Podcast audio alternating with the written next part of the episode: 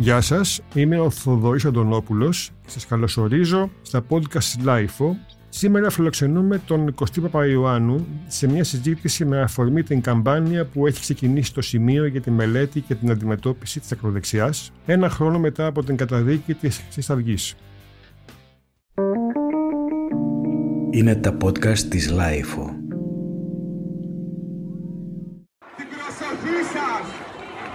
Επόμενη ανακοίνωση του τριμελούς επαιτίου. Η, η Χρυσή Αυγή αποτελεί εγκληματική οργάνωση. Ο Κωστής Παπαϊωάννου είναι γνωστός για την αντιφασιστική του δράση και τους αγώνες του υπέρ των ανθρωπίνων δικαιωμάτων και έχει ένα, έχει ένα πλούσιο ερευνητικό, συγγραφικό και εκπαιδευτικό έργο.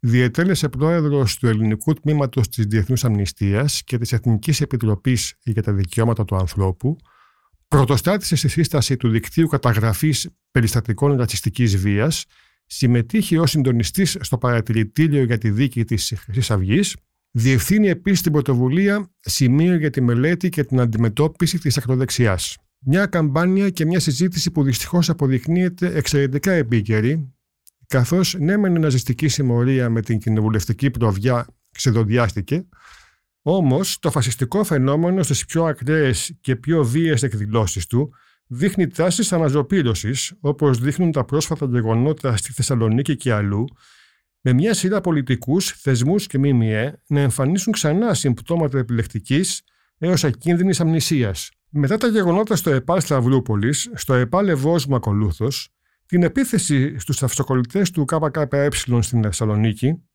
ε, την φασιστική επίθεση επίσης σε συγκέντρωση του ΚΕΡΦΑ στο Νέο Ηράκλειο στην Αθήνα, με την ανοχή της αστυνομίας, όπως καταγγέλλεται. Τι γίνεται, ο φασισμός είναι ξανά εδώ, ε, τι συμβαίνει στη Θεσσαλονίκη, ε, είναι όλα αυτά τα πιτσιρίκια φασίστες συνειδητοί; Ε, ας ξεκινήσουμε από αυτό, θα έλεγα, Κωστή. Ευχαριστώ για την πρόσκληση, Θοδωρή. Αυτό που βλέπουμε σήμερα είναι με έναν τρόπο, ένα, ένα χρονικό ενός προαναγγελθέντος γεγονότος, ενός προαναγγελθέντος θανάτου. Ενδεχομένως να μην περιμέναμε τόσο γρήγορα να πάρει βίαιες διαστάσεις. Γιατί ένα πράγμα που είχε κατορθώσει η δίκη από την πρώτη μέρα που ξεκίνησε μετά την, την εξάρθρωση της Χρυσής το Σεπτέμβριο του 2013 ήταν να αποσυρθούν τα τάγματα εφόδου από τους δρόμους. Μετά ήρθαν και τα υπόλοιπα. Ήρθε δηλαδή και η διάλυση των γραφείων, τα αλληλοκαρφώματα, γίνανε αυτά που γίνονται συνήθως σε κάθε συνδικάτο του εγκλήματος. Αλλά η δίκη ε, έφερε αυτό το αποτέλεσμα την πρώτη στιγμή και μάλιστα αυτή ήταν και μια απάντηση σε όσους καχύποπτους έλεγαν δεν μπορεί η δικαιοσύνη, ο θεσμός της δικαιοσύνης να αντιμετωπίσει το φασισμό. Έλεγαν αυτή η δίκη δεν θα βγάλει πουθενά, καθυστερεί, θα δείτε που στο τέλος θα γλιτώσουν. Η δίκη λοιπόν και οδήγησε στην απόσυρση αυτών των βίαιων ομάδων και τελικά πέρυσι στην καταδικαστική απόφαση που έστειλε την, ε, την ραχοκοκαλιά της οργάνωσης και το διευθυντήριο στην, ε, στη φυλακή. Αυτό δεν σημαίνει ότι τελειώσαμε με το φαινόμενο. Ούτε τελειώσαμε το φαινόμενο όπως κάποιοι έσπευσαν γρήγορα να πούνε και έχει σημασία ότι αυτοί που έσπευσαν πρώτοι να το πούνε είναι θα έλεγε κανείς είτε η alt-right, δηλαδή η, η άλλη ακροδεξιά με το κουστούμι, είτε όσοι βάζουν, βάλαν την alt-right μέσα στο σαλόνι του πολιτικού συστήματος. Δεν τελειώσαμε το φαινόμενο, δεν τελειώνει κανείς με το φαινόμενο έτσι. Ε, ούτε λοιπόν γλιτώσαμε από την ακροδεξιά, ούτε όμως το ακροδεξιό φαινόμενο είναι το ίδιο μετά την καταδίκη. Δεν θα πρέπει να τα ισοπεδώσουμε τα πράγματα. Η δίκη και η καταδίκη έχουν, είναι μια ιστορική τομή, διότι ποτέ στο παρελθόν οι νεοναζί δεν πιστεύαμε ή δεν ξέραμε με βεβαιότητα ότι θα λογοδοτήσουν. Και αυτό έγινε. Στη δίκη μπορεί να επιστρέψουμε στη διάρκεια της συζήτησης. Στο σήμερα, ε, τι έχουμε; Έχουμε ομάδες οι οποίες έχουν διασύνδεση κάποιες από αυτές με τη Χρυσή Αυγή. Δεν είναι τυχαίο ότι στη Θεσσαλονίκη ξέρουμε, είναι γνωστό από πού κινητοποιούνται, ότι η έδρα τους είναι παλιά γραφεία της Χρυσής Αυγής. άρα υπάρχει μια διασύνδεση. Ας μην ξεχνάμε εξάλλου ότι ε, οι οργανώσεις της Θεσσαλονίκης ναι μεν δεν ήταν ποτέ τόσο ισχυρές όσο ήταν της Νίκαιας ας πούμε ε, τη, τη, κάποιων περιοχών της Αθήνας αλλά από την άλλη οι, οι οργανώσεις της Θεσσαλονίκης δεν πήγαν στη φυλακή έτσι, έμειναν. Έμειναν σε κάποιο ψυγείο καταψύκτη. Και τώρα βγαίνουν σιγά σιγά. Προφανώς δεν είναι χρυσή αυγή όλο αυτό που βλέπουμε.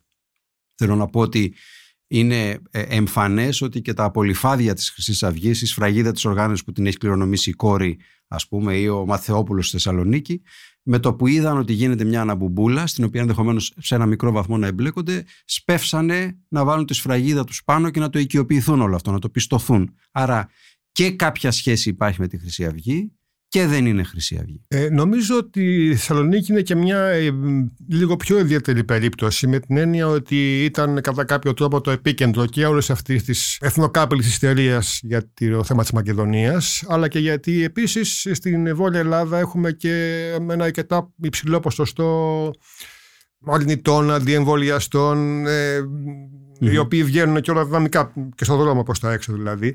Και αναρωτιέμαι αν υπάρχει μια νοητή γραμμή που συνδέει κατά κάποιο τρόπο και τον όψιμο αυτού εθνικισμό και τον θρησκευτικό φονταμεταλισμό που έρχεται από κοντά και δένει με τα φαινόμενα αυτά που, που παρουσιάστηκαν στη Σταυρούπολη τελευταία και με την αντιβολιαστές όλο αυτό το πράγμα, δηλαδή αν έχει μια συνέπεια και μια συνέχεια. Υπάρχει, υπάρχει, ένα, υπάρχει κάτι στη Θεσσαλονίκη που είναι αντικείμενο, πρέπει να είναι αντικείμενο μελέτης. Είναι. Και εγώ δηλαδή το, ε, το κοίταξα πολύ ε, και ιστορικά ε, ε, γράφοντας αυτό το βιβλίο το πρόσφατο για τα, για τα της ακροδεξιάς γιατί η Θεσσαλονίκη και εδώ χρειάζεται μια προσοχή. Ούτε πρέπει να, να στοχοποιηθεί η Θεσσαλονίκη, να στιγματιστεί η Θεσσαλονίκη ως πόλη. Δεν είναι μια πόλη που δεν έχει και δημοκρατική παράδοση μεγάλη και, και αγώνες στο Μεσοπόλεμο συνδικαλιστικούς κτλ. Όμως υπάρχει μια ιστορική διαδρομή στη Θεσσαλονίκη που ξεκινάει από το βαθύ αντισημιτισμό του Μεσοπολέμου με τα τρία ε έτσι, εκεί έγιναν οι πρώτες επιθέσεις σε εβραϊκούς ε, συνοικισμούς, Κάμπελ κλπ. Ε, το ολοκαύτωμα δεν είναι τυχαίο ότι ξεπαστρέφτηκε η εβραϊκή κοινότητα στη Θεσσαλονίκη, ενώ σε κάποιες άλλες πόλεις είχε ελάχιστα ή πολύ καλύτερη τύχη.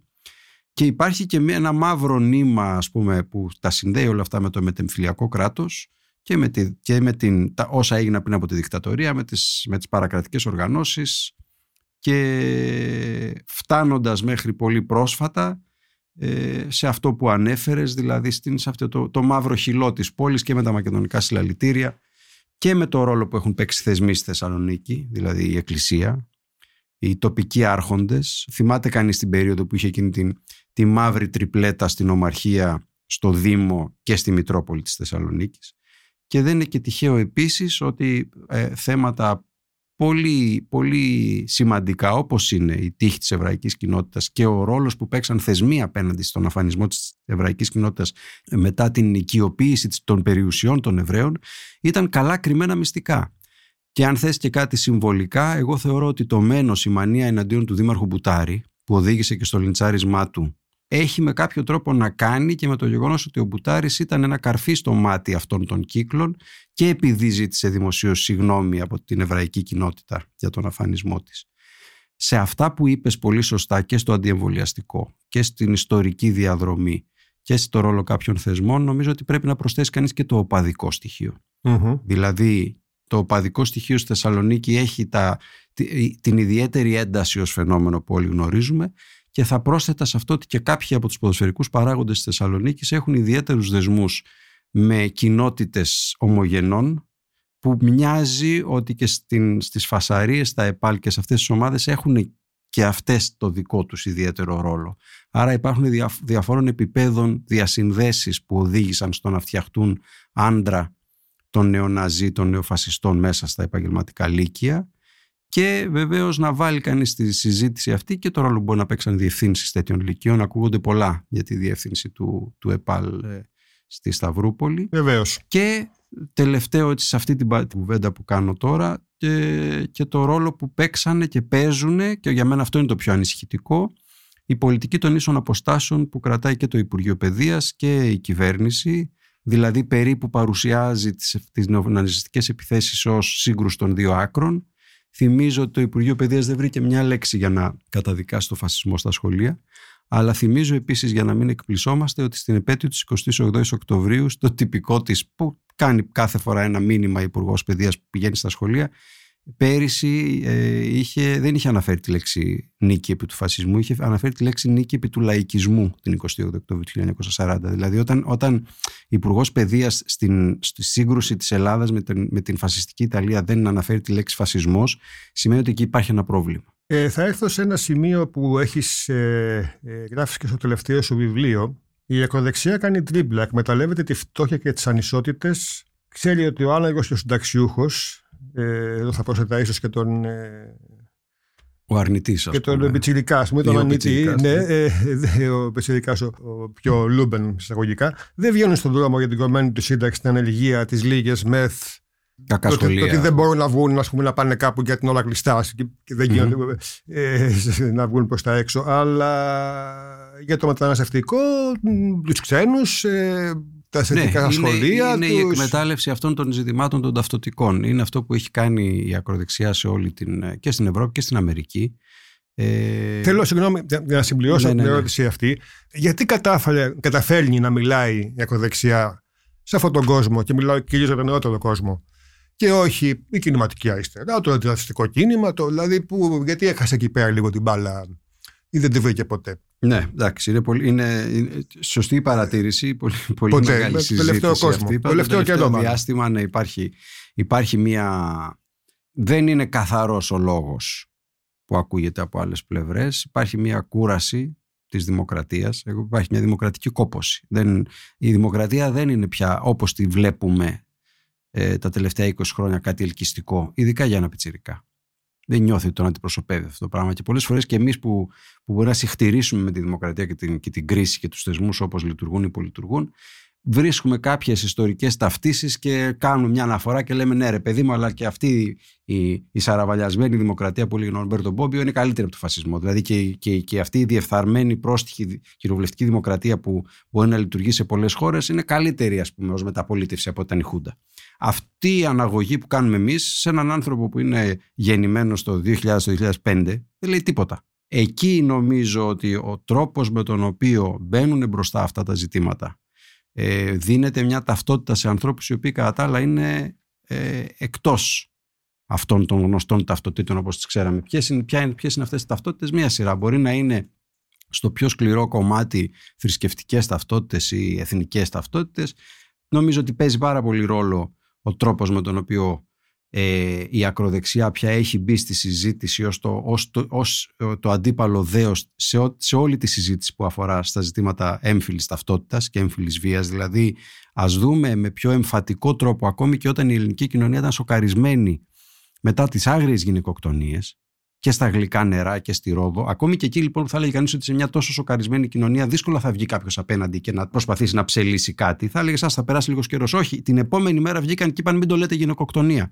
Αυτό σημαίνει ότι ιδεολογικά νιώθουν ότι είναι καβάλα και ότι εκπροσωπούν έναν κόσμο.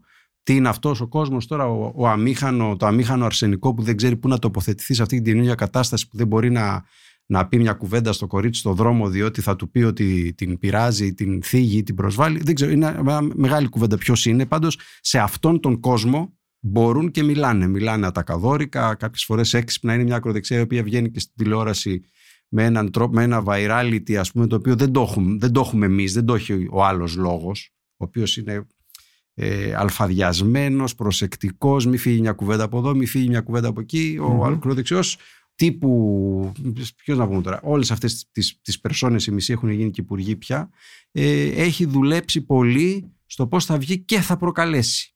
Και θα γίνει θέμα συζήτησης, έτσι, και ε, ακόμη και με το χειρότερο κίνδυνο ποιος είναι θα πει ότι είπα μια κουβέντα παραπάνω και θα το πάρει πίσω, έτσι, δηλαδή ε, είναι κάτι που το έχω γράψει και εδώ στη Life ότι δεν ξανά έχει γίνει στην ιστορία να έχουμε μια κυβέρνηση της οποίας τρεις υπουργοί έχουν ζητήσει συγγνώμη για αντισημιτισμό από το Ισραήλ και την ε, εβραϊκή κοινότητα. Αυτό η Χρυσή Αυγή το απογείωσε.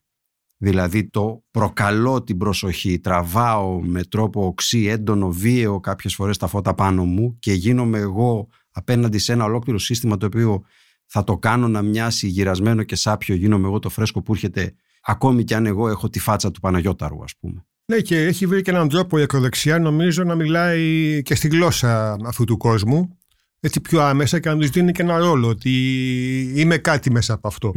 Το οποίο ενδεχομένως δεν τον έχουν βρει πιο δημοκρατικές ναι, δυνάμεις, ναι, πιο ναι. κινηματικές.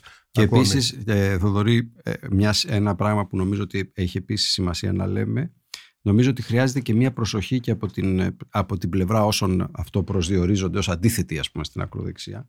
Χρειάζεται μια προσοχή στον τρόπο που χρησιμοποιούμε τους όρους για μένα υπάρχει ένα πράγμα που είναι οι, οι, οι νεοναζί, νεοφασίστες, το βίαιο κομμάτι αυτό, έτσι.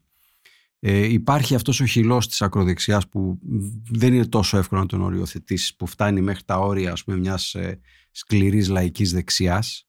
Εκεί νομίζω ότι θέλει προσοχή το πώς χρησιμοποιούμε τον όρο ακροδεξιό. Πρώτο διότι είναι κακός αυτός ο ας πούμε παμφασισμός οτιδήποτε μας φαίνεται ότι είναι για τα γούστα μας πολύ δεξιό να το λέμε φασιστικό είναι λάθος είναι ανιστόρητο ας πούμε. Δεύτερον είναι λάθος ε, στρατηγικά διότι δίνουμε ένα μπόι σε αυτό το χώρο που δεν το έχει. Δεν είναι 30-40% στην Ελλάδα η ακροδεξιά αλλά στα μάτια κάποιων που χαρακτηρίζουν με ευκολία τους πάντες το ίδιο είναι. Και επίσης να πούμε και κάτι ακόμα αλλιώς πρέπει να αντιμετωπίσουμε ε, φορείς που εκφέρουν ένα λόγο και έχουν απόψεις και ρητορική που, που μπορεί να είναι και εθνικιστικές και, και να έχουν και στοιχεία ρατσισμού και σεξισμού κτλ. αλλά λειτουργούν στοιχειοδός μέσα σε ένα κοινοβουλευτικό παιχνίδι και αλλιώς αυτούς οι οποίοι φεύγουν από το κοινοβουλευτικό παιχνίδδι και φλερτάρουν με την ακροδεξιά βία. Όντως, αυτό το πράγμα με την ευκολία με την οποία χαρακτηρίζουμε κάποιον φασίστα ή κάποιον αντίληψη φασιστική, το οποίο συμβαίνει πολλά χρόνια. Δεν θυμάμαι δηλαδή εγώ από δεκαετίες τώρα τελικά φτάνει να σχετικοποιεί κατά μία έννοια. Αν, αν είναι όλοι φασίστες, τότε δεν είναι Τον πραγματικό φασισμό. Όπως και αντίστοιχα κάνει το να λέμε για ολοκαύτωμα και για ευγονική και για ε, Μέγκελε και ξέρω εγώ τώρα που λένε με την. Ε, ναι. Εγώ θα έλεγα. Ε, βλέπω τώρα εδώ το σύνθημα της καμπάνιας στο σημείο για να γυρίσουμε σε αυτό. Ε, το οποίο είναι γιορτάζουμε δεν καταδίκη, δεν ευσυχάζουμε το οποίο και δικαιώθηκε δραματικά από τις εξελίξεις τη τελευταία εβδομάδα, κατά μία έννοια. Ναι. Γιατί φαντάζομαι όταν το κανονίσαμε αυτή τη ε, συζήτηση, όλα αυτά τα γεγονότα δεν είχαν γίνει και είχα φανταστεί ας πούμε, ένα πιο επαιτειακό έτσι, θεωρητικό κομμάτι και να που τώρα είναι μια πραγματικότητα Έχεις πολύ άσχημη και σκληρή. Το ότι δεν εφησυχάζομαι όμως, ε, νομίζω ότι η, η πολιτεία τουλάχιστον δείχνει να έχει ξεχάσει, να έχει αντιδράσει και τη πολιτεία και των αρχών σε αυτά τα φαινόμενα των τελευταίων ημερών και στη Θεσσαλονίκη κυρίως και στην Αθήνα, είναι περί άλλων τη βάζουμε, ας πούμε. Δεν είναι σαν να μην έχουν καταλάβει τίποτα από τι συνέβη την προηγούμενη δεκαετία και πώς πήγαν να χάσουν το παιχνίδι το δικό τους ήδη. Δηλαδή, πώς πήγε να γίνει ε, ρυθμιστής του πολιτεύματος η, η Αυγή δεν έχουν καταλάβει τίποτα, όντως, ή απλά ε, το αφήνουν έτσι ευκαιριακά να δουν τι θα γίνει. Και... Έγινε ένα πράγμα όταν πλησιάζαμε προς το τέλος της δίκης και ειδικά μετά την καταδίκη. Μιλάω για την ανοχή που ναι, ναι, ναι, ναι. έτσι και την ε, έτσι. Έγινε, διαφορία. Έγινε το εξής. Υπήρξε μια ε, γενικευμένη δήλωση αποστροφής για το φαινόμενο της Χρυσής Αυγής και έτσι μετά την καταδίκη είδε κανείς πολλούς οι οποίοι έκαναν ότι δεν ήξεραν τίποτα για, για αυτό που είχε συμβεί. Δηλαδή, βλέπαμε δημοσιογράφους συναδέλφους σου οι οποίοι ε, μέχρι τότε κάνανε ένα lifestyle πλυντήριο της χρυσής αυγής να ναι, μιλάνε ναι. με τρομερή ευκολία και να χρησιμοποιούν τον όρο νεοναζί και τάγματα εφόδου, δηλαδή λέξεις άγνωστες μέχρι τότε για αυτούς. Ε, είδαμε ευτυχώς ένα κομμάτι της Εκκλησίας εγκαίρως είχε διαχωρίσει τη θέση του και είχε mm-hmm. αποτραβηχτεί αλλά είδαμε ακόμη και τους ιεράρχες οι οποίοι είχαν εναγκαλιστεί τους χρυσαυγίτες πριν να κρατάνε αποστάσεις πλέον και είδαμε και διαμορφωτές της κοινής γνώμης άλλους και πολιτικά πρόσωπα οι οποίοι είχαν πανηγυρίσει ή συγχαρεί για την εξέλιξη της δίκης και είχαν διατηρήσει μια τέτοια θέση. Όταν πέρασε ο πρώτος μήνας μετά, αυτό που είδαμε είναι ότι επιστρέψαμε στο business as usual. Δηλαδή είδαμε και, δημοσιο... και μέσα ενημέρωσης και διαμορφωτές κοινής γνώμης να ξανακανονικοποιούν το ιδεολογικό πλωστάσιο της χρυσής αυγής. Εγώ λέω μερικές φορές ε, αστειευόμενος ότι έγινε μεγάλη κουβέντα για το πλωστάσιο της χρυσής αυγής που ήταν τα όπλα κτλ. Αλλά το που είναι το ιδεολογικό του οπλοστάσιο δεν χρειάζεται να ψάξει κανείς για να το βρει ιδιαίτερα. Είναι, είναι παντού, είναι στα μέσα ενημέρωσης, στο σεξισμό, στον, στην Ισλαμοφοβία, στον εθνικισμό, στον ρατσισμό. Άρα, σε ό,τι αφορά την κοινή γνώμη, η κατάσταση είναι αυτή. Σε ό,τι αφορά τους θεσμούς, ε, μοιάζει ότι όντως κάποιοι δεν διδάχτηκαν τίποτα. Α πούμε, μέσα στην αίθουσα του δικαστηρίου, αν ένα πράγμα αποδείχτηκε περίτρανα πέραν της ενοχής των συγκεκριμένων κατηγορουμένων που καταδικάστηκαν, ε, αυτό που τεκμηριώθηκε είναι ότι υπήρχε ενεργή, διαρκής συνέργεια ανάμεσα σε κομμάτια της ελληνικής αστυνομίας και στη Χρυσή Αυγή. Ε, θα περίμενε κανείς να διαταχθεί μια έρευνα ας πούμε από, την, από τις δικαστικές αρχές ή η ίδια η ηγεσία της ελληνικής αστυνομίας του Υπουργείου Δημόσιας Τάξης να μαζέψει τα στοιχεία από τη δίκη και να πει για να δούμε λίγο για ποιους βγήκε τι. Βγήκε, να το ψάξουμε. Ε, ανταυτού, στην ελληνική αστυνομία βλέπει κανείς ότι συνεχίζει, ειδικά σε κάποιες ειδικές τη μονάδε, ε, στο δρόμο, να υπάρχει η ίδια συμπεριφορά, να υπάρχουν σύμβολα πάνω στα κράνη και, στα, και στις στολές τους κτλ. Υπάρχει αυτή η, η όσμωση ας πούμε. Αλλά εγώ θα έλεγα ότι αν στην αστυνομία είναι τόσο προφανές ένα άλλο πράγμα που μας έμαθε η δίκη Εγώ δεν ευχαριστώ μόνο την κυρία Λεπενιώτη και τους άλλους δύο δικαστές. Εγώ ξέρεις, ευχαριστώ και την κυρία Οικονόμου, την εισαγγελέα, που έκανε τις δύο περίφημες προτάσεις. Η μία ήταν περί απαλλαγής για τις mm. κατηγορίες, και η δεύτερη, μετά την καταδίκη, ε, όταν ήρθε η ώρα της επιμέτρησης των ποινών, ήταν εκείνη που είχε προτείνει ελαφρυντικά προτέρου εντύμου βίου, ακόμη και σε εκείνους που δεν είχαν, που είχαν ποινικό μητρό. Και γιατί είναι να την ευχαριστεί κανείς την κυρία Οικονόμου, ε, διότι φρόντισε να μας θυμίσει μέχρι και την τελευταία στιγμή, δηλαδή μέχρι την ώρα που οι, οι καταδικασμένοι μπαίνανε στις ε, κλούβες για να πάνε στη φυλακή, ότι υπήρχε ένα θεσμικό χέρι της δικαιοσύνης που τους χτύπαγε την πλάτη και τους έλεγε μην ανησυχείτε, υπάρχει ένα ίζημα στους θεσμούς το οποίο πάντα θα συνομιλεί μαζί σας. Αυτό φοβάμαι ότι υπάρχει ακόμα εκεί. Ναι και το ε, βλέπουμε και στην ευκολία με την οποία ε, φαίνεται από διάφορα δημοσιεύματα τα οποία έχω διαβάσει με την οποία επικοινωνεί ο φυλακισμένος Κασιδιάρης ε, με τον έξω κόσμο. Δηλαδή δεν μπορώ να φανταστώ κάποιον κρατούμενο αντίστοιχο του άλλου άκρου εισαγωγικά. Ή όποιον άλλο κρατούμενο. Ή όποιον άλλο κρατούμενο που να έχει την ίδια ευκολία και ευχέλεια της. Δηλαδή θα μου πεις τι να κάνεις να τον, το, το απαγορεύσεις. Δεν ξέρω, αλλά δείχνει.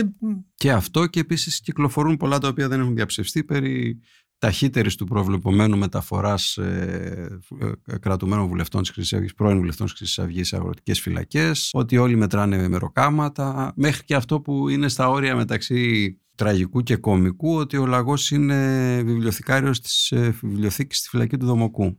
Υποθέτω λόγω της γνωστής σχέσης του με τα γράμματα και τις τέχνες. Μάλιστα. Ε, υπάρχει δηλαδή λες ε, πιθανότητα να μην είναι τελικά οι ποινές στην πράξη να μην αποδειχτούν τόσο αυτηρίε όσο επιβλήθηκαν. Οι ποινές είναι αυτές που επιβλήθηκαν. Θα, θα ακολουθήσει σε κανένα χρόνο από τώρα η δίκη σε δεύτερο που υποθέτω ότι θα διεκδικήσουν να, να πετύχουν καλύτερες ποινές. Ε, εγώ θεωρώ ότι αυτό που πρέπει να ζητάμε, ε, ακόμη και στην περίπτωση ε, σε εμάς ε, απεχθών προσώπων όπως είναι οι, οι καταδικασμένοι της χρυσής αυγής, είναι να τηρηθούν οι κανόνες του κράτους δικαίου.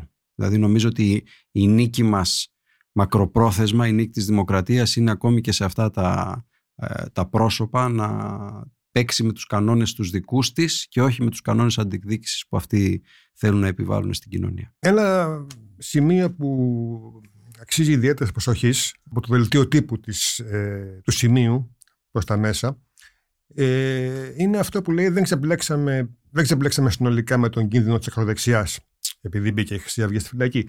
Πολλές από τις ιδέες της Χρυσής Αυγής συνεχίζουν να παράγονται και να δηλητηριάζουν.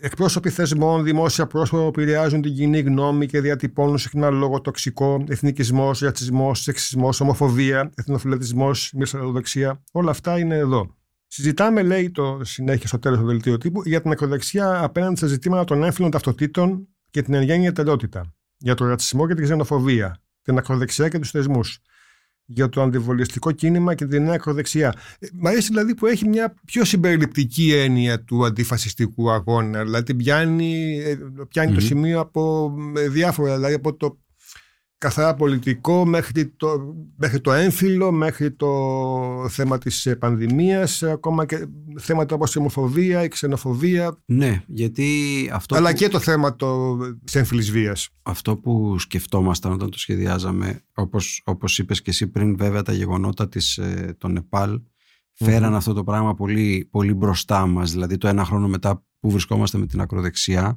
ε, ο σχεδιασμός και η σκέψη η δική μας είναι ότι θέλουμε να δούμε τη διάδοση των ιδεών της σε κοινωνικό επίπεδο και σε θεσμούς. Αυτό συνεχίζει να είναι μια ανοιχτή συζήτηση. Πού είναι η ακροδεξιά; Όταν δηλαδή βλέπει κανείς ότι επιχειρείται να γίνει ένα μεγάλο συνέδριο με την, υπό την αιγίδα Προεδρίας Δημοκρατίας και κάποιων Υπουργείων για τα ζητήματα της υπογεννητικότητας και να υποκρύπτεται κάτω από την ατζέντα του συνεδρίου να ανοίξει στην Ελλάδα το ζήτημα των εκτρώσεων η ακροδεξιά είναι εκεί ακόμη και αν κρατήσει ένα συνέδριο τρεις μέρες και δεν αναφερθεί ποτέ η λέξη ακροδεξιά. Έτσι δεν είναι. Ε, όταν βλέπει κανείς τον τρόπο με τον οποίο αντιμετωπίστηκε από μερίδα των μέσων ενημέρωσης και της κοινή γνώμης όχι μόνο ο Ζακ Κωστόπουλος αλλά ε, και όσοι έσπευσαν να αναδείξουν πτυχές αυτής της, ανθρω... της αποτρόπαιης ανθρωποκτονίας ε, και στοχοποιήθηκαν αμέσως σημαίνει ότι η ακροδεξιά, με την έννοια, ποια έννοια, με την έννοια της τοξικότητας, της, ε, της ε, μνησικακίας, της ανθρωποφαγίας, είναι εδώ. Είναι αυτά μόνο. Του ματσοϊσμού, ας πούμε. Του ματσοϊσμού κτλ. Ναι. Είναι αυτά. Σπέβδω να απαντήσω σε μια ερώτηση η οποία είναι και εύλογη και προβοκατόρικη μαζί. Συνήθως όταν ανοίγουμε αυτή τη συζήτηση σου λένε, δηλαδή, τι θες να πεις, ότι όλη η τοξική αερονοπότητα είναι ακροδεξιά; Όχι. Φυσικά είναι διαχέεται οριζόντια στο κοινωνικό σώμα. Αλλά η πηγή της είναι βασικές ιδέες της ακροδεξιάς. Αυτό νομίζω ότι πρέπει κανείς να λέει. Δεν είναι ακροδεξιοί μόνο όλοι όσοι έχουν τέτοιες συμπεριφορές, αλλά αν ψάξει κανείς να βρει τις βασικές αρχές τέτοιων συμπεριφορών, θα τις βρει εκεί. Μα ε, είναι ενδιαφέρον ότι πολλές από αυτές τις ιδέες πρακτικέ της ακροδεξιάς έχουν πολλά κοινά με την alt-right Όπως την είδαμε στην Αμερική και όπως τη βλέπουμε και στην Ευρώπη να εκφράζεται, όλο αυτόν τον ε, έναν, πώς να τον πω, δικαιωματικό ατομοκεντρισμό, δεν ξέρω αν είναι αυτός ο όρος, αλλά ε, ξαφνικά η ακροδεξιά βγαίνει μπροστά με τα δικαιώματα. Έτσι, αυτό είναι το πιο ενδιαφέρον από όλα που λες. Φυσικά τα δικαιώματα επιλεκτικά, έτσι. Κάνει αυτό, το, αυτό υπάρχει το, το ένα αυτό, ναι, ναι, δύο σκέλη. Το ένα είναι αυτό και το άλλο είναι ότι ξαφνικά η ακροδεξιά και το βλέπω αυτό και τελευταία και στην, ε, ειδικά με τα τελευταία γεγονότα και στο Twitter και στα άλλα social media. Δεν ξέρω αν ήταν έτσι στην Ελλάδα πριν, πάντως, μάλλον αν ήταν στο εξωτερικό ήδη αυτό, αλλά στην Ελλάδα τώρα το βλέπω να συμβαίνει εγώ τουλάχιστον ότι άρχισε πια να έχει πολύ και έντονο λόγο και στα social media και στα δηλαδή δεν είναι πια ότι δεν ξέρουν είναι αγράμματοι, δεν ξέρουν ψηφιακοί, ξέρουν και πολύ καλά και το δουλεύουν πλέον. Ε, και σίγουρα και από εκεί μέσα ε, κάνουν δουλίτσα. Πολύ καλά ξέρουν και το δουλεύουν, ε, ξεκινώντας από το δεύτερο. Δηλαδή, αυτός ο πολιτικός χώρος τα τελευταία 20 χρόνια νομίζω ότι χρησιμοποιεί τα social media με τρόπο που ε, άλλοι χώροι ούτε το έχουν φανταστεί. Έτσι. Ε, και αυτό έφτασε ακόμη και στην αλλίωση εκλογικών αποτελεσμάτων όπως είχαμε τις ιστορίες με τις, με, και με τον Brexit και με την εκλογή του Τραμπ που υπήρξε πια επαγγελματική επεξεργασία data και συνδυασμός με fake news. Ε, στο πρώτο που λες έχεις πάρα πολύ δίκιο έχουν οι, οι Άγγλοι και οι Αμερικάνοι οι Αμερικάνοι κυρίως αυτή την έκφραση που στα ελληνικά δεν μπορούμε να την αποδώσουμε εύκολα ότι το hijack ότι έχουν κάνει έχουν καταλάβει, σαν να έχουν κάνει αεροπειρατεία σε όλο το ιδεολογικό πλωστάσιο που τους προσφέρθηκε ε, στο πιάτο. Όταν είχε συναντηθεί η, η Λεπέν με τον Σαλβίνη για να κάνουν τον άξονα, τον ακροδεξιό, βγαίνοντας, η Λεπέν είχε πει μια ατάκα η οποία για μένα είναι εμβληματική. Είχε πει ότι εμείς είμαστε οι προστάτες των κοινωνικών δικαιωμάτων στην Ευρώπη και εμείς έχουμε την κληρονομιά της αριστεράς στα χέρια μας. Λοιπόν, αυτό πέραν του ότι προφανώς η αριστερά την εγκατέλειψε αυτή την κληρονομιά, έχει και πολλά άλλα να πει, να, να, να σκεφτεί κανείς τον τρόπο με τον οποίο χρησιμοποιούνται τα ΛΟΑΤΚΙ δικαιώματα σε πολλές περιπτώσεις κυρίως ως όπλο εναντίον των μουσουλμάνων προσφύγων. Δηλαδή, ε, ε, στο όνομα της Ισλαμοφοβίας βλέπουμε μια ακροδεξιά τώρα, η οποία είναι πολύ liberal στα δικαιώματα αυτά ε, και δεν ακόμα, μπορούσε... συγγνώμη, ακόμα και τα ΛΟΑΤΚΙ δικαιώματα με αφορμή την Ισλαμοφοβία. Τα... Αυτό, αυτό ακριβώς. Δηλαδή δεν θα μπορούσε να φανταστεί κανείς ακροδεξιούς ηγέτες να βγαίνουν σε Pride πριν από πολύ λίγα χρόνια. Έτσι. Αυτό το βλέπουμε σε κάποιες χώρες. Και επίσης ε, ουσιαστικά υπάρχει ένας λόγος ο οποίος είναι ε, αντιδικαιωματικός συνολικά ε, αλλά αυτό προσπαθεί να το σπάσει, να το διεμβολήσει μέσα από συγκεκριμένη ατζέντα κάποιων δικαιωμάτων. Αυτό έγινε στην Αμερική πάρα πολύ. Ένα άλλο σημείο το οποίο θυμάμαι από μια συνέντευξη που είχαμε κάνει μαζί με αφορμή το τελευταίο σου βιβλίο, πάλι το οποίο ο τίτλος είπαμε ότι είναι. Άγρια ιστορία για μεγάλα παιδιά. Άγρια ιστορία για μεγάλα παιδιά. Τελικά αυτή η ιστορία αγριεύει συνέχεια από ό,τι φαίνεται. Ε, και ε, ένα, σε ένα άλλο σημείο λες, έλεγες μάλλον, φοβάμαι την κανονικοποίηση της ακροδεξιάς, το, το mainstreaming. Έχει συμβεί κάτι τέτοιο, ενώ ε, το βλέπουμε και στην Ελλάδα πλέον. Ναι, νομίζω ότι έχει γίνει σε επίπεδο προσώπων και νομίζω επίσης ότι γίνεται με έναν τρόπο κάθε φορά που γίνεται που συμβαίνει κάτι που μας σοκάρει ενώ προερχόμενο από αυτή την πλευρά και υπάρχει αντίδραση, υπάρχει κατακραυγή. Υπήρξε μεγάλη κατακραυγή για τη δημοσιοποίηση των ονοματεπωνύμων των νηπίων από τον Μπογδάνο. Έτσι. Το ναι. μάζεψε. Ναι. Όμως έγινε. Δηλαδή θέλω να πω ότι μπορεί να, να, να υπάρχει αντίδραση, να μαζεύεται λίγο αυτό, αλλά την επόμενη φορά που θα ξαναξεκινήσει μια συζήτηση, ήδη έχουμε κάνει δύο εκατοστά πίσω. Ήδη δηλαδή έχει γίνει και αυτό. Ήδη μοιάζουμε στο πρόσωπο του τέρατος λίγο περισσότερο που θα λέει και ο Μάνος Χατζηδάκης από ότι πριν. Αυτό είναι, αυτό είναι μια κανονικοποίηση η οποία συμβαίνει διαρκώς. Έτσι. Τι θα πρότεινε το σημείο ότι οφείλει να γίνει από εδώ και πέρα στο θέμα του πώς μπορούμε να αντιμετωπίσουμε, να περιορίσουμε, να αντιπαραταχθούμε στο ακροδεξιό φαινόμενο; Και στις διάφορες μορφές τις οποίες λαμβάνει. Υπάρχουν πολλά πράγματα που μπορούν να γίνουν σε επίπεδο θεσμών. Εγώ θα έλεγα ότι, ας πούμε, αν ξεκινήσω από την εκπαίδευση, μια που είμαι εκπαιδευτικός, θα έλεγα ότι ε, οφείλουμε να επανεφεύρουμε τα στοιχειώδη. Τι σημαίνει δημοκρατική παιδεία. Στην, στην Ελλάδα δεν διδάσκεται ουσιαστικά η πολιτική παιδεία και η δημοκρατική παιδεία. Είναι ένα, ένα πεδίο το οποίο είναι διαρκώς σε υποχώρηση. Μαθήματα καταργούνται, ε, εκπαιδευτικοί φοβούνται να μιλήσουν ανοιχτά για αυτά τα πράγματα. Εγώ θα έλεγα να προωθήσουμε μια λογική που λέει εάν υπάρχουν δύο άκρα, έτσι, για αυτή η περίφημη θεωρία των δύο άκρων, το ένα άκρο είναι αυτή και το άλλο άκρο είναι όλη η δημοκρατία. Ολόκληρη η δημοκρατία. Άρα, όσοι συμπαρατασσόμαστε με αυτό που εγώ μιλάω ούτε για αριστερά, ούτε για κεντροαριστερά, μιλάω για τη δημοκρατία. Ε, και με, με, με αυτό το πρίσμα να δούμε τι σημαίνει εκπαίδευση, τι σημαίνει ε, εκδημοκρατισμός των σωμάτων ασφαλείας, τι σημαίνει λογοδοσία στοιχειώδη σε κάποια πράγματα. Και το άλλο είναι να, να ξαναδούμε λίγο τα ζητήματα της ιστορικής μας μνήμης στην Ελλάδα. Δεν είναι μια χώρα στην οποία αυτά τα πράγματα χρειάζεται να ψάξει κανείς πάρα πολύ για να βρει ιστορικές αναφορές που να μιλάνε και στους πιτσιρικάδες, που να μιλάνε και στους μεγαλύτερους. Ήμουνα το Σάββατο στο Δίστομο σε μια εκδήλωση για το βιβλίο και για την ακροδεξιά ένα χρόνο μετά τη δίκη και ήταν εκεί και πιτσιρικάδες και οι μπαμπάδες τους που ήταν παιδιά των ανθρώπων που σκοτώθηκαν στο δίστομο από τους Γερμανούς. Και έγινε μια πολύ ωραία συζήτηση και για το πώς η έννοια της παιδείας μπορεί να λειτουργήσει. Όχι, δεν το λέω θεωρητικά, ξέρεις. Η παιδεία τα λύνει όλα. Δεν το πιστεύω ότι η παιδεία είναι το, το φάρμακο για κάθε ασθένεια Αυτά τα γράφαμε στις εκθέσεις όταν ήμασταν μαθητές. Δεν ισχύουν. Αλλά από την άλλη, αυτό είναι ένα ζήτημα στο οποίο πρέπει με τρόπο δυναμικό να, να, να, να, αντιμετωπίσουμε τα ζητήματα που υπάρχουν και τα ζητήματα που υπάρχουν και σε κάποια ιδιαίτερα σχολεία. Τώρα τα ΕΠΑΛ αυτά ε, είναι σχολεία που έχουν ιδιαιτερότητες. Έτσι και κοινωνικές. Είναι, παιδιά που μαζεύονται, είναι, είναι σχολεία που μαζεύονται και πιο μεγάλα παιδιά. Είναι και σχολεία που μαζεύονται παιδιά από όλη τη Θεσσαλονίκη. Εκεί πρέπει να γίνουν συγκεκριμένες παρεμβάσεις. Και παρεμβάσεις προληπτικές και παρεμβάσεις καταστολής. Θέλω να πω ότι όταν έχεις ομάδα 20-30 ατόμων με σιδερογροθιές μέσα σε ένα χώρο που υπάρχουν και άλλα παιδιά, την αντιμετωπίζεις με αποφασιστικότητα. Δεν το αφήνεις αυτό το πράγμα να εξελιχθεί σε μία σύγκρουση η οποία τελικά, αν με ρωτήσεις κιόλας και γιατί υπάρχει αυτή η ανοχή, μα διότι το Σάββατο τελικά οδηγήθηκαν τα πράγματα στο να επιβεβαιωθεί μία θεωρία ότι συγκρούονται τα δύο άκρα. Διότι όταν αφήνεις αυτή την ομάδα ε, ανενο, αχαλήνωτη, ανενόχλητη να δέρνει, να τρομοκρατεί κτλ. Είναι σαν να προκαλείς διαρκώς να υπάρξει μια αντίδραση σε αυτό για να επιβεβαιωθεί η θεωρία των δύο άκρων. Αυτό γίνεται τώρα.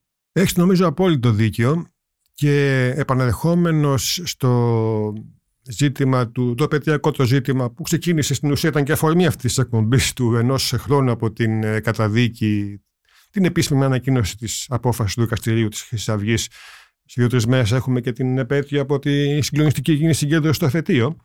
Το οποίο νομίζω ότι από το μεταπολιτευτικά ήταν ό,τι πιο δυναμικό συνέβη σε αυτή την, την πόλη και το πιο έτσι πολιτικά αξιοσημείωτο.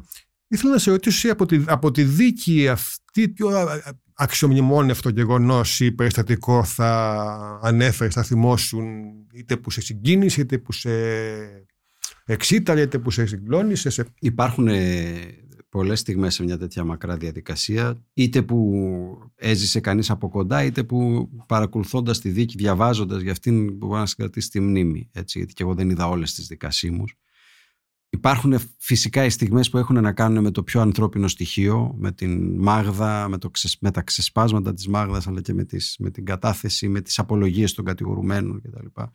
Εγώ θα έλεγα Ξαναγυρνώντας την έννοια της δικαιοσύνης της ίδιας, γιατί και η συγκέντρωση που ανέφερες ήταν ένα ξέσπασμα λαού που ζητούσε δικαιοσύνη. Και θα έλεγα ότι και την ώρα που ακούγεται από τα μεγάφωνα η Χρυσή Αυγή αποτελεί εγκληματική οργάνωση, ήταν μια μοναδική στιγμή σπάνια που αυτό το λαϊκό αίσθημα έτσι συναντήθηκε σαν σπινθήρα στον αέρα με τη δικαιοσύνη ως θεσμό. Δηλαδή η Λεπενιώτη στην έδρα είπε το ίδιο που λέει χιλιάδες κόσμος έξω. Αυτό δεν το έχουμε συχνά. Και είναι και κάτι που καταξιώνει την έννοια της δικαιοσύνης. Όταν κατέθεται ο ένας από τους Αιγύπτιους ψαράδες που είχαν δεχτεί την επίθεση στο πέραμα, τους είχαν ανοίξει τα κεφάλια που ε, από τύχη επέζησαν γιατί η επίθεση εκείνη ήταν μια δολοφονική επίθεση. Είχαμε κάνει και συνέντευξη μαζί και τα είχαν Μπράβο. πει όλα το θυμάμαι, ναι. Καταθέτει λοιπόν και κάποια στιγμή τον ρωτάνε αναγνωρίζεις κάποιους από τους δράστες και η στιγμή εκείνη έχει, έχει απαθανατιστεί και σε φωτογραφίες. Υπάρχει και έχει δημοσιευτεί. Εγώ υποστηρίζω ότι μια φωτογραφία που πρέπει να μπει σε κάποιο σχολικό βιβλίο και να είναι και μια συγνώμη της ελληνικής πολιτείας από αυτούς τους ανθρώπους. Ε, η στιγμή λοιπόν που γυρνάει ο Αιγύπτιος αλλιεργάτης, ο τελευταίος του Θεού, μετανάστης που ζούσε σαν ένα ταρατσάκι στο πέραμα, μπροστά στην έδρα και στρέφεται και δείχνει τον φυσικό αυτούργο, απλώνει το χέρι και δείχνει τον φυσικό αυτούργο, είναι μια εμβληματική στιγμή αυτής της δίκης. Μακριά από τα πολύ, ξέρεις, από αυτά που θα έλεγε κανείς τα, τα greatest hits της δίκης στην απολογία του Μιχαλολιάκου ή του Ρουπάκια και τα λοιπά, τις αγορεύσεις των συνηγόρων, κάποιες από τις οποίες ήταν εξαιρετικές και της πολιτικής αγωγής.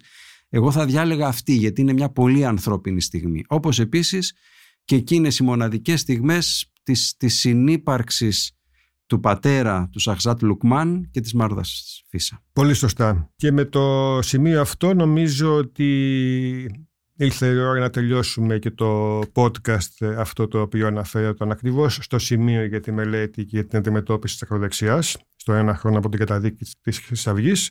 Ε, να σας ευχαριστήσουμε που μας ακούσατε, να ευχαριστήσουμε και τον ε, Κωστή που ήταν μαζί μας. Καλή συνέχεια σε όλους και όλες.